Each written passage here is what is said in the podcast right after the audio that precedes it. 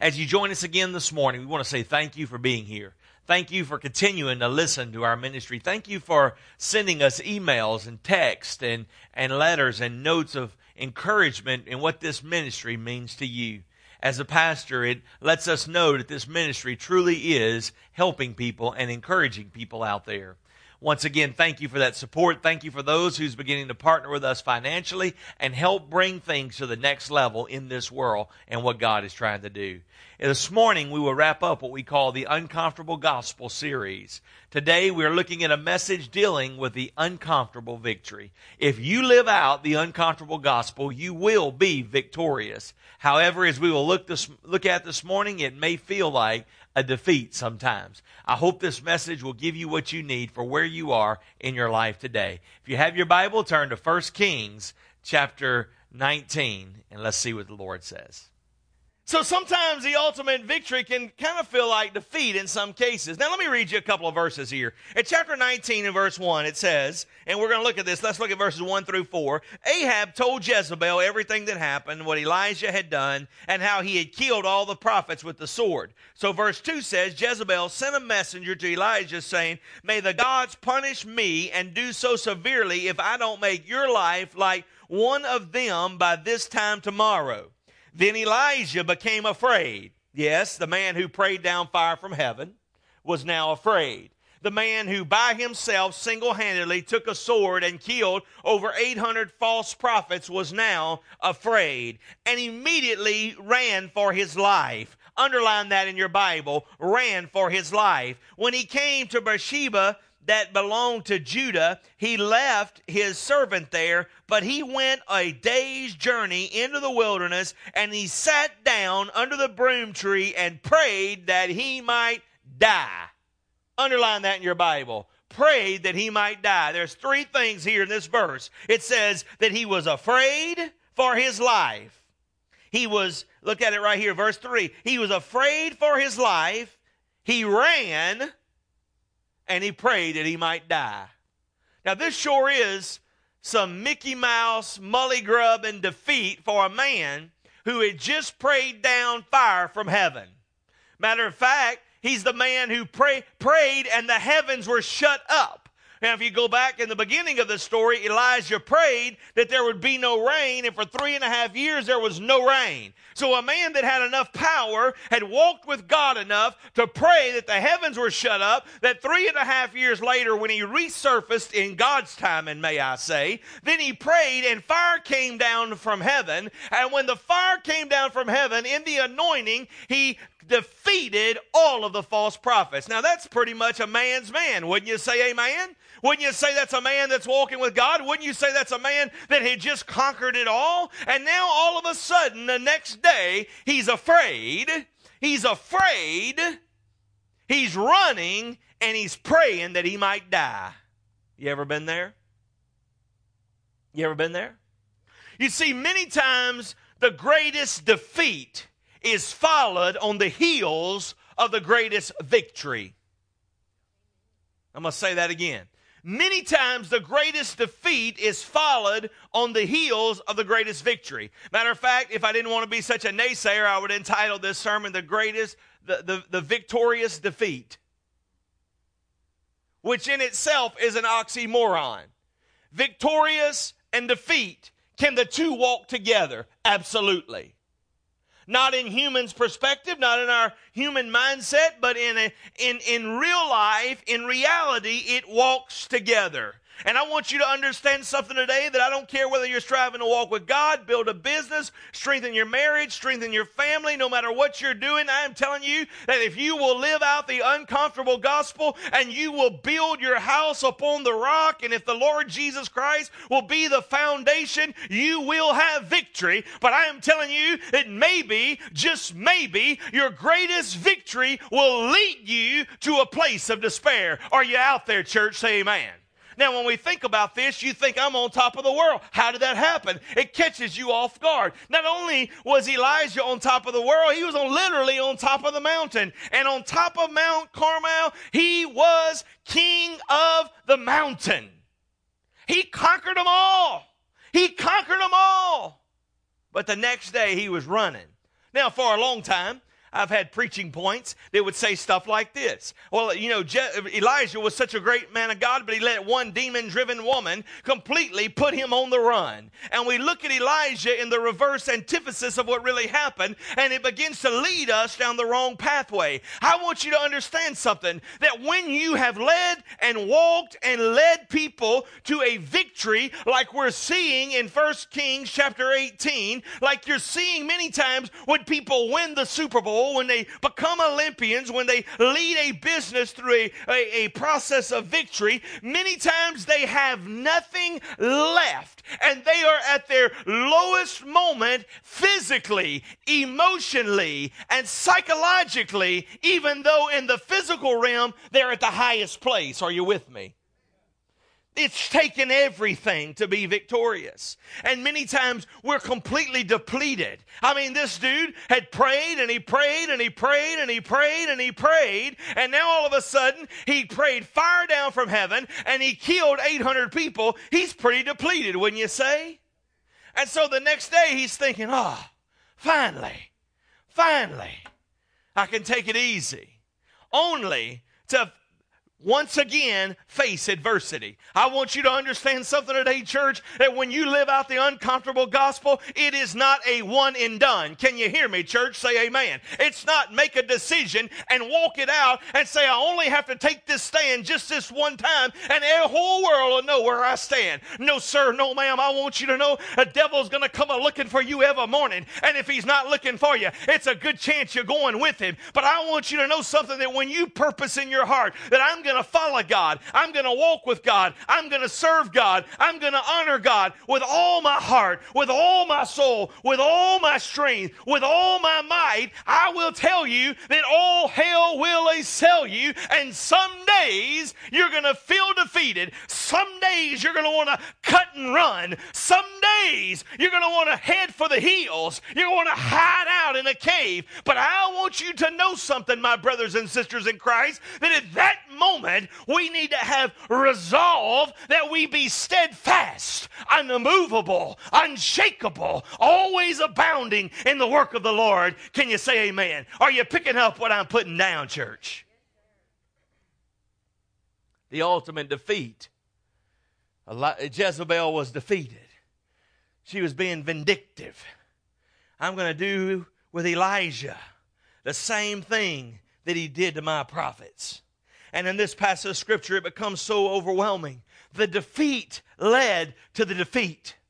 The defeat of the enemy that led him to victory led him to defeat. I mean, is it, can you believe that these same words are coming out of the man's mouth who sat down by the brook of Cherith till it dried up?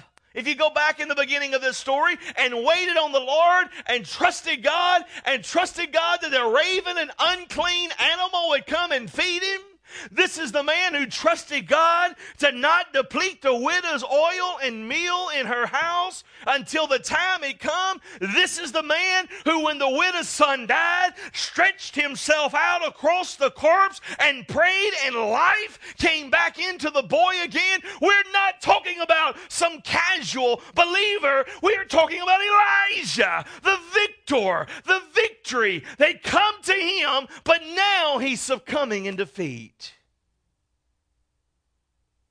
You know what's crazy? That when you get to a low point, the littlest thing is your breaking point. The littlest thing is your breaking point. I was pondering on this point this week. That whenever I had walked through that severe storm in my life and I ended up going into the place of an emotional breakdown, the smallest thing is what led to the break. A thing that should not even have mattered to me was the breaking point. A thing that should have been irrelevant should have been the breaking point. You know what I believe it is? I believe it's God's way of saying you may have just had a spiritual victory, son, but you need to realize that you're just human, and without the supernatural indwelling of the Holy Ghost of God welling inside of you every day and springing up like the fountain of the living water flowing out of you every day, we are helpless. We are powerless. We have no power within us to be victorious except through Jesus Christ. The smallest things. I look back on my life at that moment today and I'm still puzzled. I can't believe after all that I had lived through, after all that I had been through, after all of the brokenness, after all of the betrayal, after all of the abandonment, after all of the pain, after all of the sleepless nights, I'm like, really, Lord? That's what got me? Are you with me? That's where Elijah was. Really, God? I just prayed fire down from heaven. I just single handedly conquered 800 false prophets, and one message from Jezebel is going to make me want to die.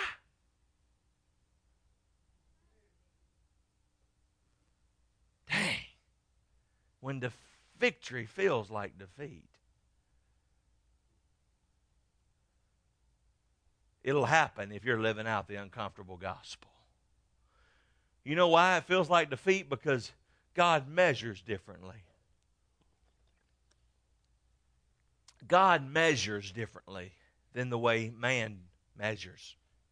Second thing, the dismay. Verses 5 through 9. Let's read it. It says this Then he lay down and slept under the broom tree. I just want to die. You with me? You with me? Now I'm going to lay down here and die. I, don't raise your hand, but there's some of you that have walked through valleys that have been so overwhelming. You have probably prayed, Lord, can you just take me home? Lord, can you just, Lord, can I not wake up in the morning? Lord, can I tag out? Don't raise your hand. But I bet I'm not the only person that ever prayed a prayer like that. Lord, it seems like it would just be easier to die today than to face tomorrow.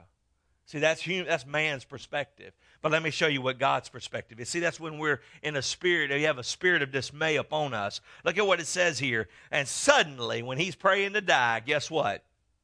An angel touched him when I was at the end of my rope and I couldn't go any further down, I thought, Lord, just promote me to glory. Can I get my promotion now, Lord? I feel like Jesus when he prayed in John 17, Lord, just, just bring me, Lord, just let the glory come back. Lord, just bring me back to that point. All of a sudden, he touched me. All of a sudden, the angel of the Lord touched Elijah. In my life, he touched me and he made me whole. Now, look at this here. It says, and the angel told him, get up and eat. Get up and eat. And then he looked, and there at his head was a loaf of bread baked over some hot stones and a jug of water. So he ate and he drank and he lay down again. And then the angel of the Lord returned a second time, and guess what he did? He touched him. He touched him. And he got up and he ate. He said, Get up and eat, or the journey will be too much for you. Would somebody underline that in your Bible? Would somebody highlight that on your smart device? We have this myth being propagated and it's propaganda that if you walk with God, it won't be too much. I'm telling you that life is too much. And if we are not feasting on the nourishment of Jesus Christ through the Holy Spirit today, you say, why doesn't an angel bake me a bread of loaf? Why didn't he bring me a jug of water? Oh, I'm glad you asked that question because the Bible says in the New Testament that Jesus said, I will be the bread of life. Any man that eateth of this bread will never hunger again. Are you out there, church? I might just clean me off a spot and preach a spell because then he says, I'll be the living water to the Samaritan woman. He said, If you will drink this water, you'll never thirst again. I am the bread of life. I am the living water. Jesus doesn't need an angel to do his business because if you're a believer, you have the indwelling of the Holy Ghost. Say it with me, church. I have the indwelling of the Holy Ghost inside of me that is a fountain of living water, that is a bakery that never runs empty. The bread is always fresh. It's never stale. It's never, it's never has maggots. It's never has mold. It never has any of that because it's renewed fresh day by day. You're looking for an angel when he already sent his son. You're looking for an angel when he indwelled you with the spirit of the Holy Ghost. Oh my goodness. And he said, I'm dismayed. I can't make it. He said, Get up, son. Get up. This meal has got to take you a while. So he ate and he drank. And in the strength from that food, he walked 40 days and 40 nights to the mountain of God. I'm telling you that maybe God's trying to get us to the end of ourself, to the end of our rope, so we can get to the place where we're willing to die to not just, when you're willing to die to yourself physically, you've already died to yourself emotionally. You've already died to yourself psychologically. And it's in that place that God says, I believe I can do something with you because you've got nothing left physically. You've got nothing left spiritually. You've got nothing left emotionally. I believe I can perform the ultimate resurrection in your life and bring about the ultimate victory. Are you out there, church? I believe that God is getting us to the end of our place in America, and we will get desperate, and you will realize that I'm telling you, a casual Christianity will not cut it, that many mouse devotions are not sufficient, that we must walk with God. We must walk in the Spirit. We must walk in the anointing. God's trying to get us to understand that being a citizen of the United States does not make you spiritual. God's trying to get the church to the place where we quit looking to the government, we quit looking to the president, and we start looking to the one who conquered death, hell, and the grave. We are dismayed because the world is going to hell. And God said, Let not your heart be troubled. If you believe in God, believe also in me, because in my Father's house are many mansions. If it were not so, I wouldn't have told you so. And if I go away to prepare a place, I'm not just building in vain, I'm coming back for you. Can you say amen, church? That's two points. When you get filled with the supernatural Spirit of God, He'll take you from praying, Lord, take me home, to Lord, let me bring some people with me. Lord, let me tarry that I may leave a mark. Let me tarry that I may impact your kingdom. The third thing I asked you to write down was the delusion. The delusion. Now be careful here before you think negatively about Elijah because I know what you're thinking. This guy has little faith. No, he prayed, he prayed, and God fed him every day by a bird. He prayed, and God never let the barrel dry up. He never let the oil run out. He prayed, and it didn't rain. He prayed, and it did rain. He prayed, and fire came from heaven. He prayed, and he conquered all the false prophets when he was at his lowest moment, God fed him food that let him go 30 days, uh, 40 days. And you're thinking he still has a lack of faith. Well, I'm telling you, he's done a whole lot more for you than what I just read. And yet we still have a crisis of faith. We still have a victorious defeat many days. We still walk with a spirit of being dismayed because of the delusion. Let me show you why Elijah that this bread didn't solve his problem. Because it says here, then the word of the Lord came to him, and it said to him, That's what we need, church. We need a word from God. We, we need a word from God. And here's what it said What are you doing here? Oh, glory to God. You see, God prepared him supernaturally with bread from heaven that carried him 40 days, but it carried him in the opposite direction that God was preparing him for. Now, you know you in trouble when God comes to you and says, What are you doing here? What are you doing here? The word of the Lord came and said, What are you doing? I wonder what would happen to us if God came to you and said, What are you doing? What are you doing? Young people, what are you doing? What, what are you doing? Why are you believing a lie when you have the truth? What are you doing in this back seat?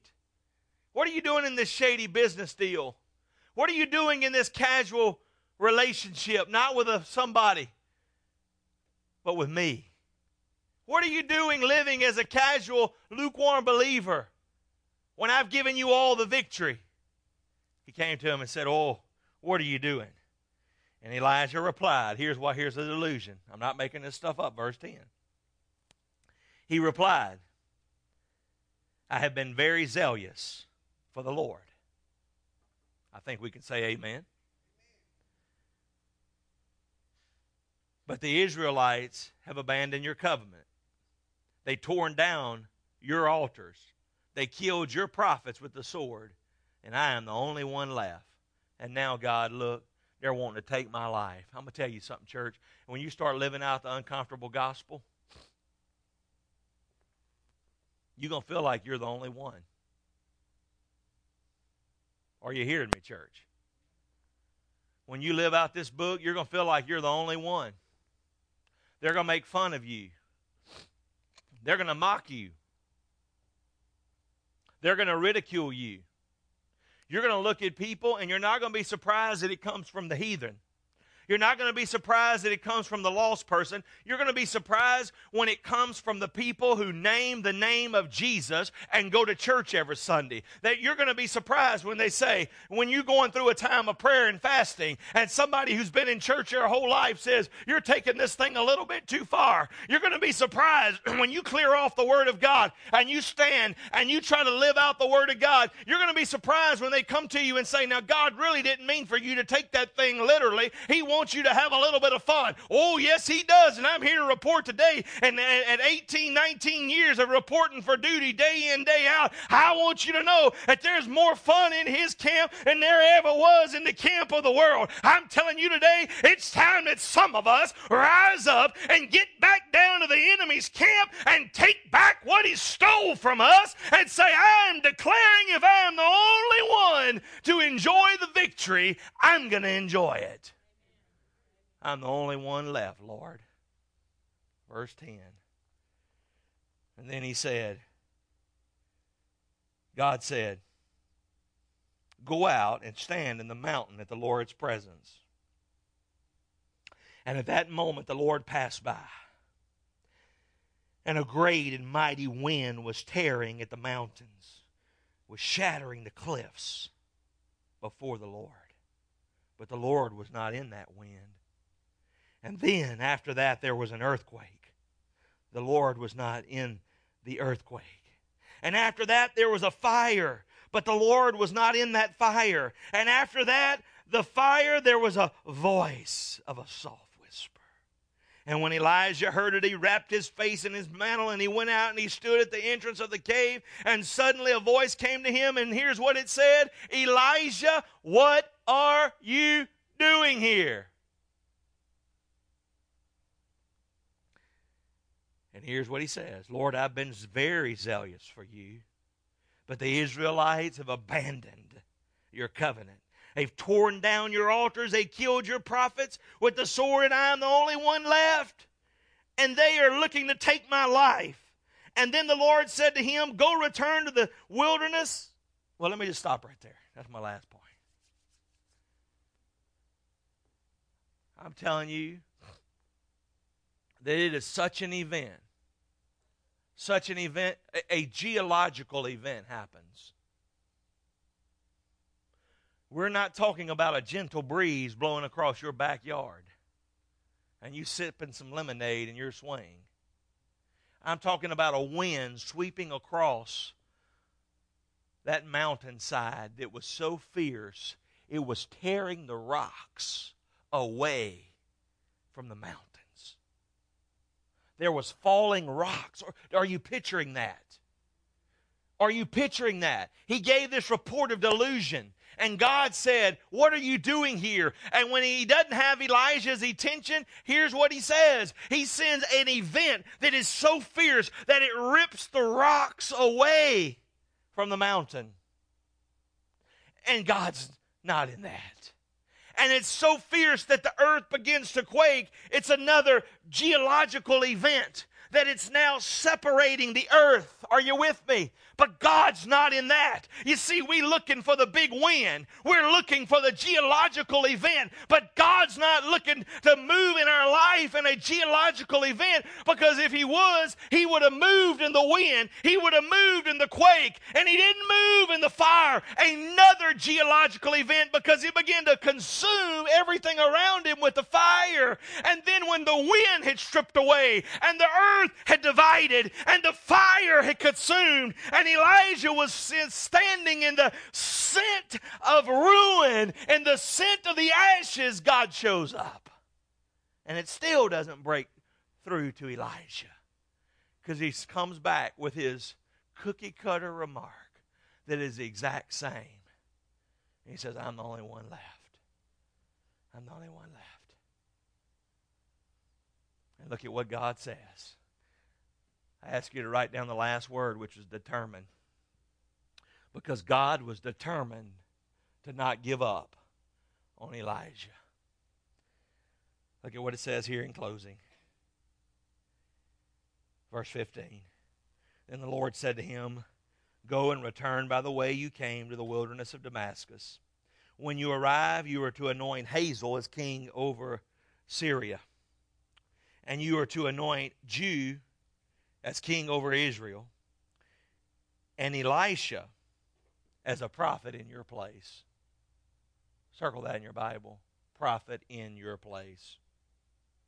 And then Jehu will put to death whoever escapes the sword of Hazael, and Elisha will put to death whoever escapes the sword of Jehu.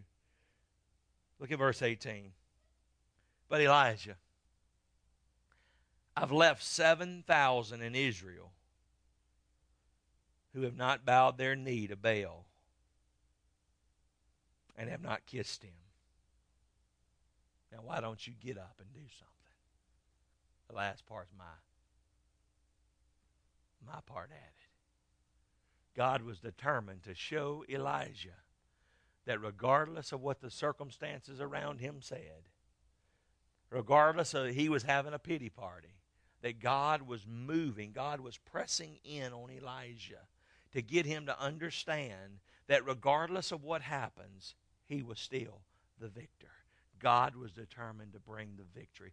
God is determined to bring the victory in your life if you will let Him. As we wrap up this sermon this morning, maybe you're there at home, maybe wherever you are watching this video, God is speaking to your heart. Maybe you've been walking through those uncomfortable pathways and uncomfortable victories. Right where you are, God is wanting to do something new in your life. What may seem like the end for you may very well just be the new beginning into a new chapter. If you would just stop for a moment, begin to pray and ask the Lord, God, what do you want to do in my life? Lord, what is it differently that you're wanting to do? Ask Him to lead you, guide you, direct, direct you, and then pray. And in praying that out, follow what the Holy Spirit is speaking to you. If family of grace, if we can help you in that process, it'd be our greatest desire. So please reach out to us and let us know how we can bless you.